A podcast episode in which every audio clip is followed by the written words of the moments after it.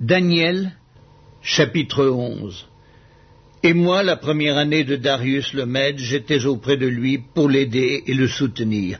Maintenant, je vais te faire connaître la vérité. Voici, il y aura encore trois rois en Perse. Le quatrième amassera plus de richesses que tous les autres, et quand il sera puissant par ses richesses, il soulèvera tout contre le royaume de Javon. Mais il s'élèvera un vaillant roi qui dominera avec une grande puissance et fera ce qu'il voudra. Et lorsqu'il se sera élevé, son royaume se brisera et sera divisé vers les quatre vents des cieux. Il n'appartiendra pas à ses descendants, et il ne sera pas aussi puissant qu'il était, car il sera déchiré, et il passera à d'autres qu'à eux. Le roi du Midi deviendra fort, mais un de ses chefs sera plus fort que lui et dominera. Sa domination sera puissante. Au bout de quelques années, ils s'allieront, et la fille du roi du Midi viendra vers le roi du Septentrion pour rétablir la concorde. Mais elle ne conservera pas la force de son bras, et il ne résistera pas ni lui, ni son bras. Elle sera livrée avec ceux qui l'auront amenée, avec son père et avec celui qui aura été son soutien dans ce temps-là. Un rejeton de ses racines s'élèvera à sa place. Il viendra à l'armée, il entrera dans les forteresses du roi du septentrion, il en disposera à son gré, et il se rendra puissant. Il enlèvera même et transportera en Égypte leurs dieux et leurs images de fonte, et leurs objets précieux d'argent et d'or. Puis il restera quelques années éloigné du roi du septentrion. Et celui-ci marchera contre le royaume du roi du Midi, et reviendra dans son pays. Ses fils se mettront en campagne et rassembleront une multitude nombreuse de troupes. L'un d'eux s'avancera, se répandra comme un torrent, débordera, puis reviendra, et ils pousseront les hostilités jusqu'à la forteresse du roi du Midi. Le roi du Midi s'irritera, il sortira et attaquera le roi du Septentrion. Il soulèvera une grande multitude, et les troupes du roi du Septentrion seront livrées entre ses mains. Cette multitude sera fière, et le cœur du roi s'enflera. Il fera tomber des milliers, mais il ne triomphera pas, car le roi du septentrion reviendra et rassemblera une multitude plus nombreuse que la première.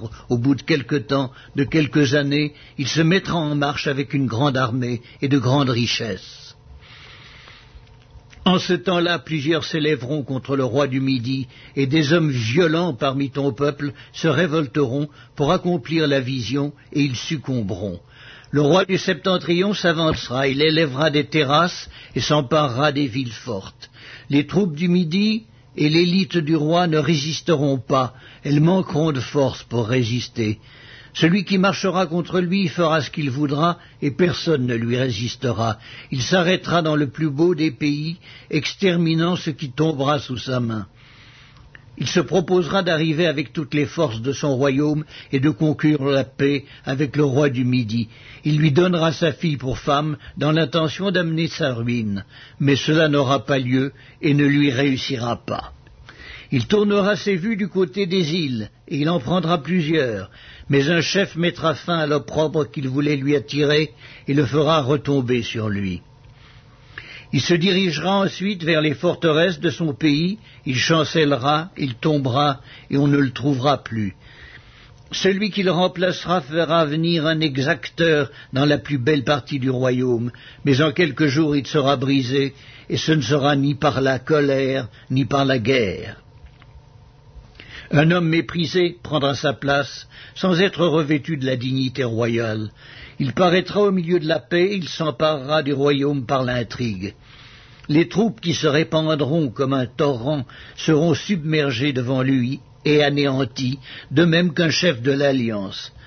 Après qu'on se sera joint à lui, il usera de tromperie. Il se mettra en marche et il aura le dessus avec peu de monde. Il entrera au sein de la paix dans les lieux les plus fertiles de la province. Il fera ce que n'avaient pas fait ses pères, ni les pères de ses pères. Il distribuera le butin, les dépouilles et les richesses. Il formera des projets contre les forteresses, et cela pendant un certain temps. À la tête d'une grande armée, il emploiera sa force et son ardeur contre le roi du Midi. Et le roi du Midi s'engagera dans la guerre avec une armée nombreuse et très puissante, mais il ne résistera pas, car on méditera contre lui de mauvais desseins. Ceux qui mangeront des mets de sa table causeront sa perte. Ses troupes se répandront comme un torrent, et les morts tomberont en grand nombre. Les deux rois chercheront en leur cœur à faire le mal, et à la même table ils parleront avec fausseté, mais cela ne réussira pas, car la fin n'arrivera qu'au temps marqué. Il retournera dans son pays avec de grandes richesses, il sera dans son cœur hostile à l'Alliance sainte, il agira contre elle, puis retournera dans son pays. À une époque fixée, il marchera de nouveau contre le Midi, mais cette dernière fois, les choses ne se passeront pas comme précédemment. Des navires de Kittim s'avanceront contre lui. Découragé, il rebroussera chemin. Puis, furieux contre l'Alliance sainte, il ne restera pas inactif. À son retour, il portera ses regards sur ceux qui auront abandonné l'Alliance sainte. Des troupes se présenteront sur son ordre, elles profaneront le sanctuaire, la forteresse, elles feront cesser le sacrifice perpétuel et dresseront l'abomination du dévastateur. Il séduira par des flatteries les traîtres de l'alliance, mais ceux du peuple qui connaîtront leur Dieu agiront avec fermeté, et les plus sages parmi eux donneront instruction à la multitude. Il en est qui succomberont pour un temps à l'épée et à la flamme, à la captivité et au pillage. Dans le temps où ils succomberont, ils seront un peu secourus et plusieurs se joindront à eux par hypocrisie. Quelques-uns des hommes sages succomberont afin qu'ils soient épurés, purifiés et blanchis jusqu'au temps de la fin, car elle n'arrivera qu'au temps marqué. Le roi fera ce qu'il voudra. Il s'élèvera, il se glorifiera au-dessus de tous les dieux, et il dira des choses incroyables contre le Dieu des dieux. Il prospérera jusqu'à ce que la colère soit consommée, car ce qui est arrêté s'accomplira. Il n'aura égard ni au Dieu de ses pères, ni à la divinité qui fait les délices des femmes. Il n'aura égard à aucun Dieu, car il se glorifiera au-dessus de tous. Toutefois, il honorera le Dieu des forteresses sur son piédestal. À ce Dieu que ne connaissaient pas ses pères, il rendra des hommages avec de l'or et de l'argent, avec des pierres précieuses et des objets de prix. C'est avec le Dieu étranger qu'il agira contre les lieux fortifiés, et il comblera d'honneur ceux qui le reconnaîtront, il les fera dominer sur plusieurs, il leur distribuera des terres pour récompense. Au temps de la fin, le roi du Midi se heurtera contre lui, et le roi du Septentrion fondra sur lui comme une tempête, avec des chars et des cavaliers, et avec de nombreux navires. Il s'avancera dans les terres, se répandra comme un torrent, et débordera. Il entrera dans le plus beau des pays, et plusieurs succomberont. Mais Édom, Moab et les principaux des enfants d'Ammon seront délivrés de sa main. Il étendra sa main sur divers pays, et le pays d'Égypte n'échappera point. Il se rendra maître des trésors d'or et d'argent, et de toutes les choses précieuses de l'Égypte. Les Libyens et les Éthiopiens seront à sa suite. Des nouvelles de l'Orient et du Septentrion viendront l'effrayer, et il partira avec une grande fureur pour détruire et exterminer des multitudes. Il dressera les tentes de son palais entre les mers vers la glorieuse et sainte montagne. Puis il arrivera à la fin sans que personne lui soit en aide.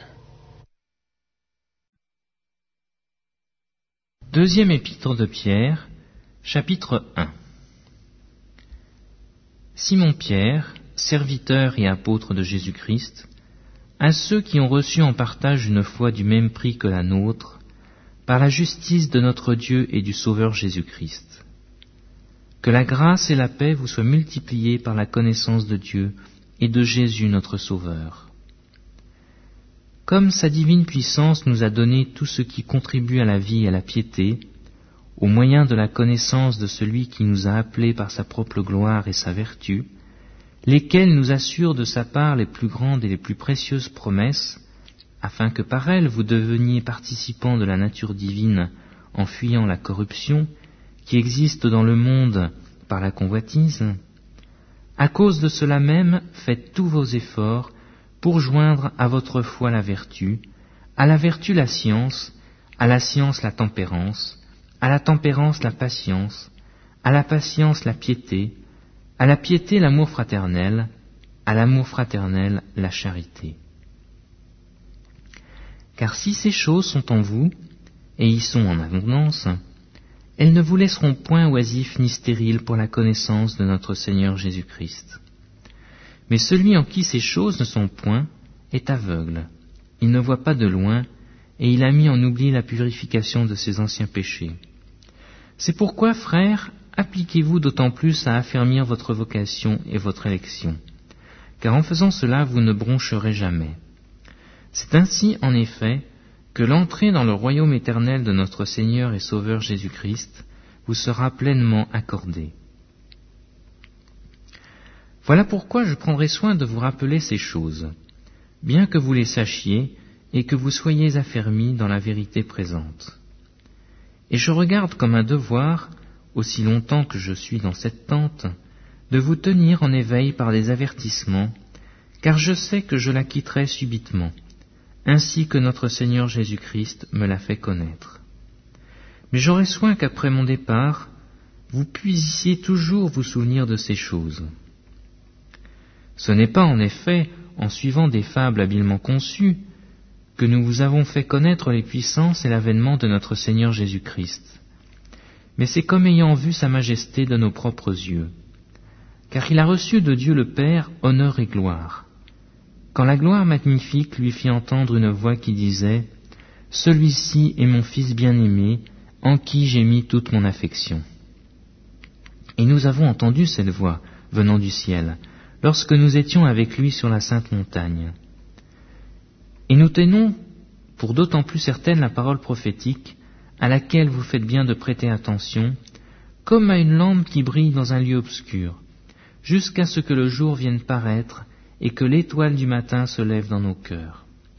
Sachant tout d'abord vous-même qu'aucune prophétie de l'Écriture ne peut être un objet d'interprétation particulière, car ce n'est pas par une volonté d'homme qu'une prophétie a jamais été apportée, mais c'est poussé par le Saint-Esprit que des hommes saints ont parlé de la part de Dieu.